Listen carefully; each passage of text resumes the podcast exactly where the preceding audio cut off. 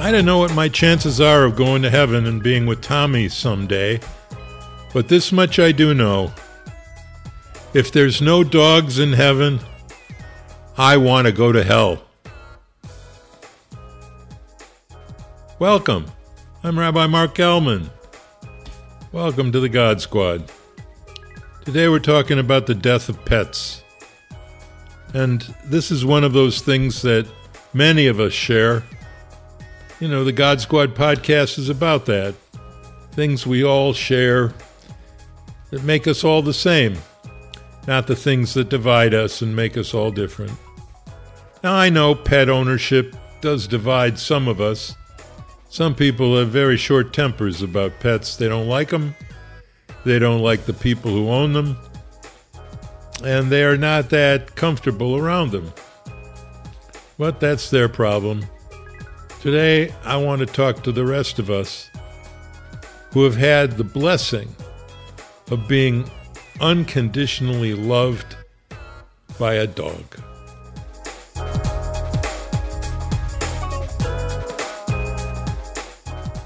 In our case, we raised uh, several Labrador retrievers for the Guide Dog Foundation. You should be contributing to them because most people don't realize when you're sight impaired and you uh, need a guide dog, they don't charge you anything for it. They all of the costs of tr- training a, a guide dog are borne by voluntary contributions. It's a great charity. And when the dogs that we got, when they were born, or about eight weeks after they were born, when they were whelped, we would keep them for about a year and train them and then give them back. And then they would be trained by professional seeing eye dog trainers. Yes, it was hard to give them back, but we would get another dog usually at the same day we handed him back. So the cycle of love and training continued.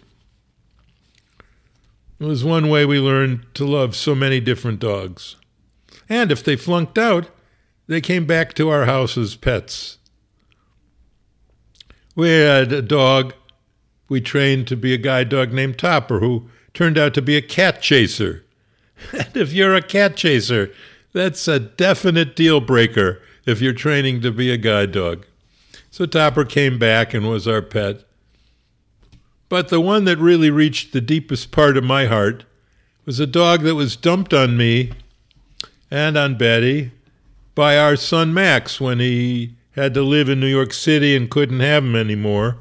His dog, from when he was in college, was a Weimaraner named Miles.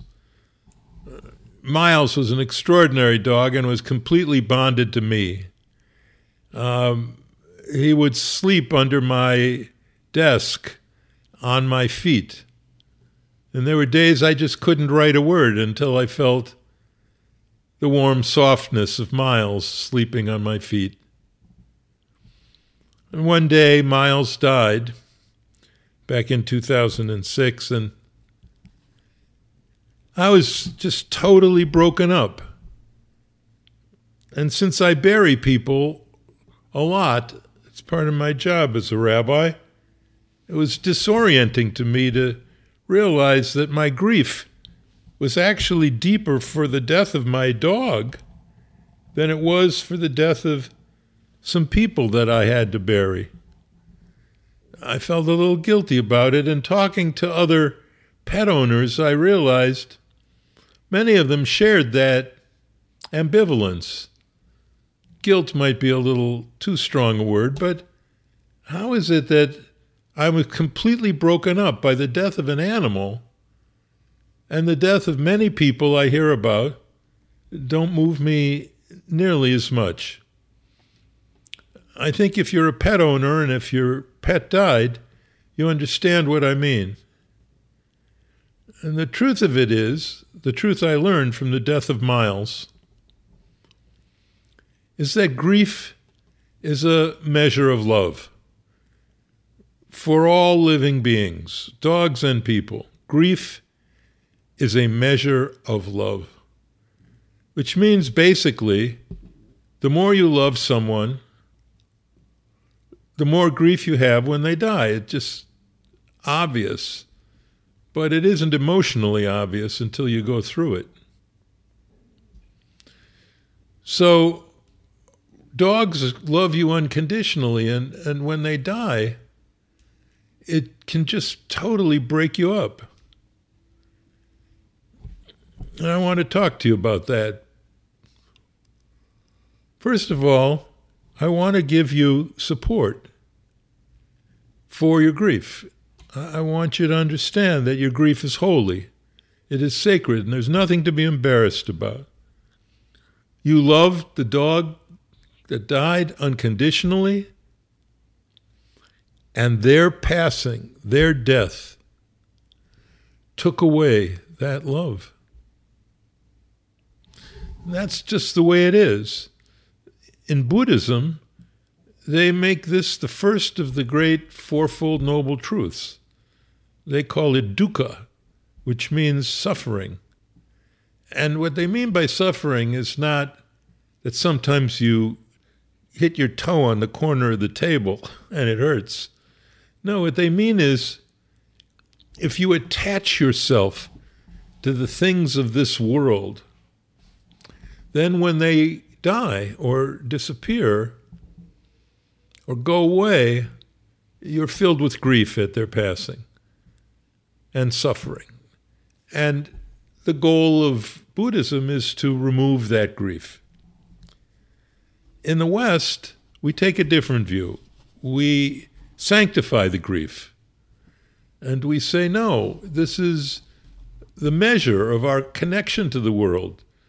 And even though it hurts, it's better to be connected than it is to be alone. Now, there is a question of theology which is embarrassing, and that's whether pets go to heaven. I forgot to ask Tommy if he would check it out if there's dogs in heaven. Because if there's no dogs in heaven, I definitely want to go to hell. And the truth of the matter is, I think there are dogs in heaven, but as I said, it isn't quite clear to Judaism or Christianity that that is so. The Bible, which clearly isn't filled with people who had pets, doesn't have a lot of things to say about dogs. Isaiah 56:10 calls dogs dumb dogs. In the Christian Testament in 2 Peter 2:22 we read like dogs return to their own vomit, meaning, you know, they eat their own puke. It's a gross way to say it, but if you've had a dog, you know it's true. So there isn't a lot of love for animals. That was a time thousands of years ago. Let's not forget this. When there were no pet shops and no dog kibble and and the dogs the idea that you had enough income, that you had enough wealth to support all the people in your family plus a dog, it's just not part of that world. But it's part of our world. And it's something that needs to be sanctified. It's, it's a way for us to acknowledge that we can give ourselves completely to another living being and receive from that being, from that dog, what is absolutely, positively unconditional love. Dogs love their masters who, who, who are creeps and shouldn't be loved. People who beat them, they still love them. Now you can break the spirit of anything, of an animal, but but dogs have this unique capacity. Plus, having a pet gives you a way to practice selflessness.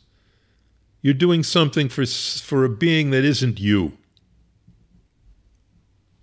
So, for all those reasons, I believe it's sacred, holy, and, and wonderful to love a dog and, and with it to accept the fact that love is connected to grief, and when they die, you're going to be broken. When Miles died, I wrote a letter to our veterinarian, Dr. Alan Coren, who gave of his services freely to take care of animals that were from the Guide Dog Foundation or other dogs that were given. And, and he helped so many people with their dogs. And he helped euthanize Miles. I held Miles in my arms,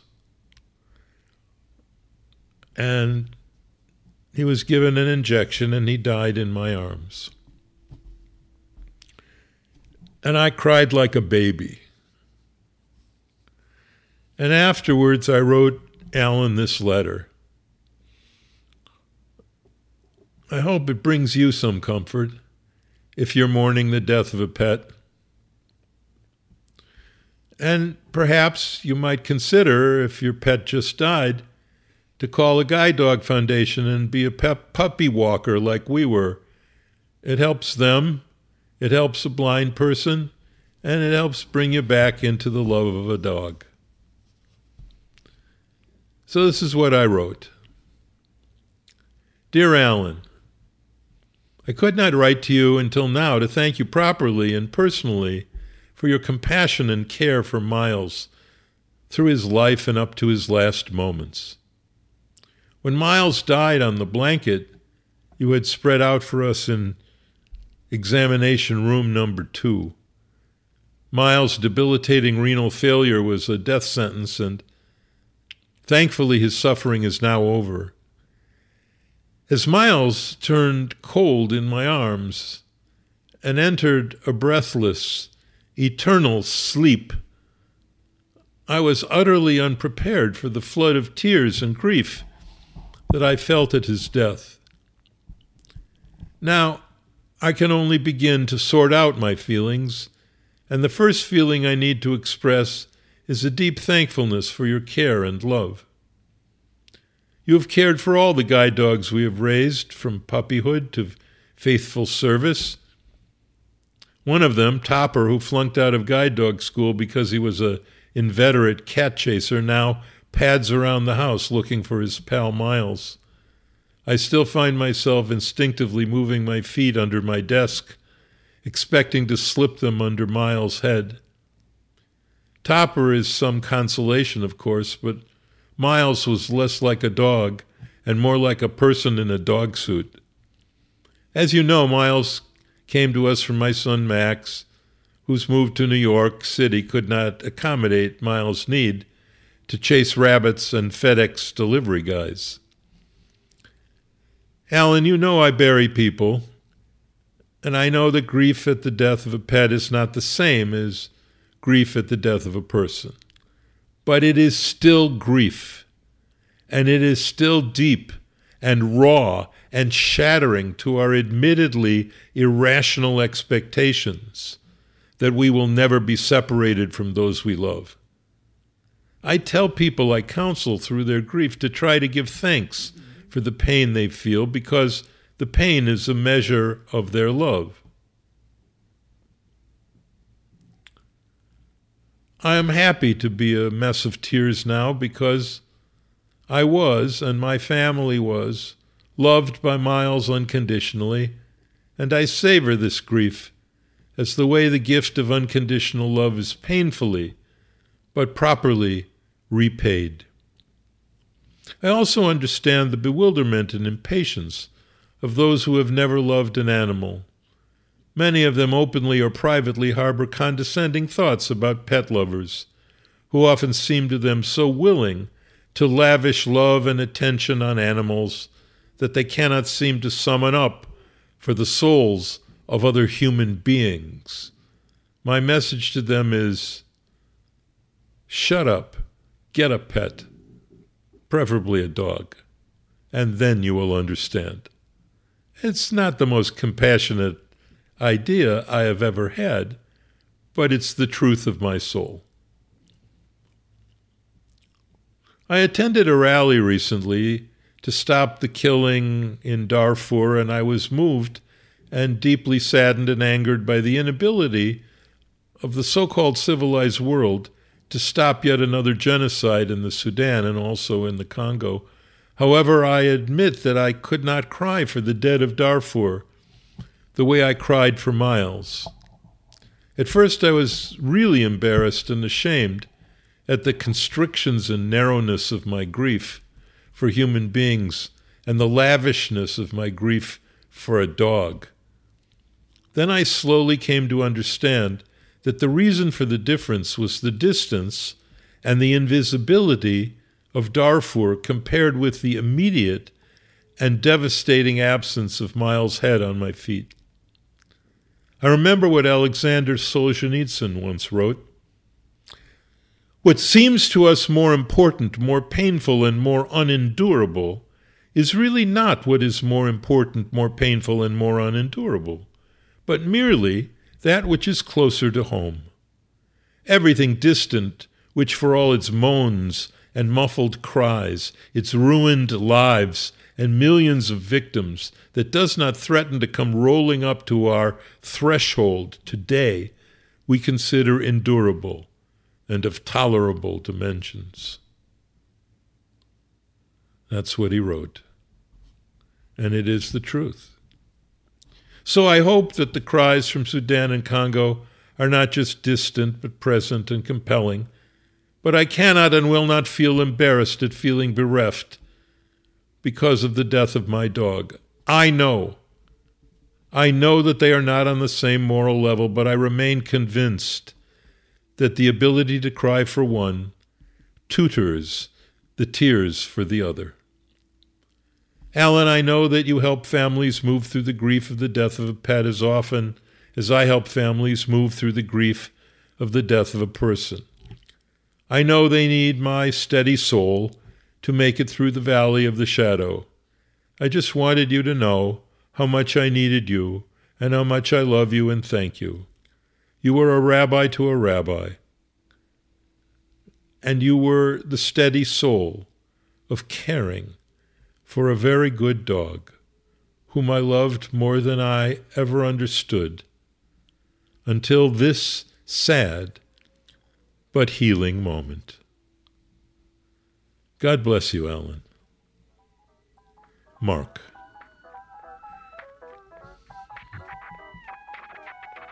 I'm Rabbi Marc Gellman. Thanks for listening to the God Squad. The God Squad podcast is a production of the Marc Gellman Institute. You know, I know the guy. And this episode was produced by Matthew Siegel at Silicon Bowery. Until next time, you can find us on Google, Apple, Spotify, and many other fine podcast locations. God bless us, one and all, including dogs.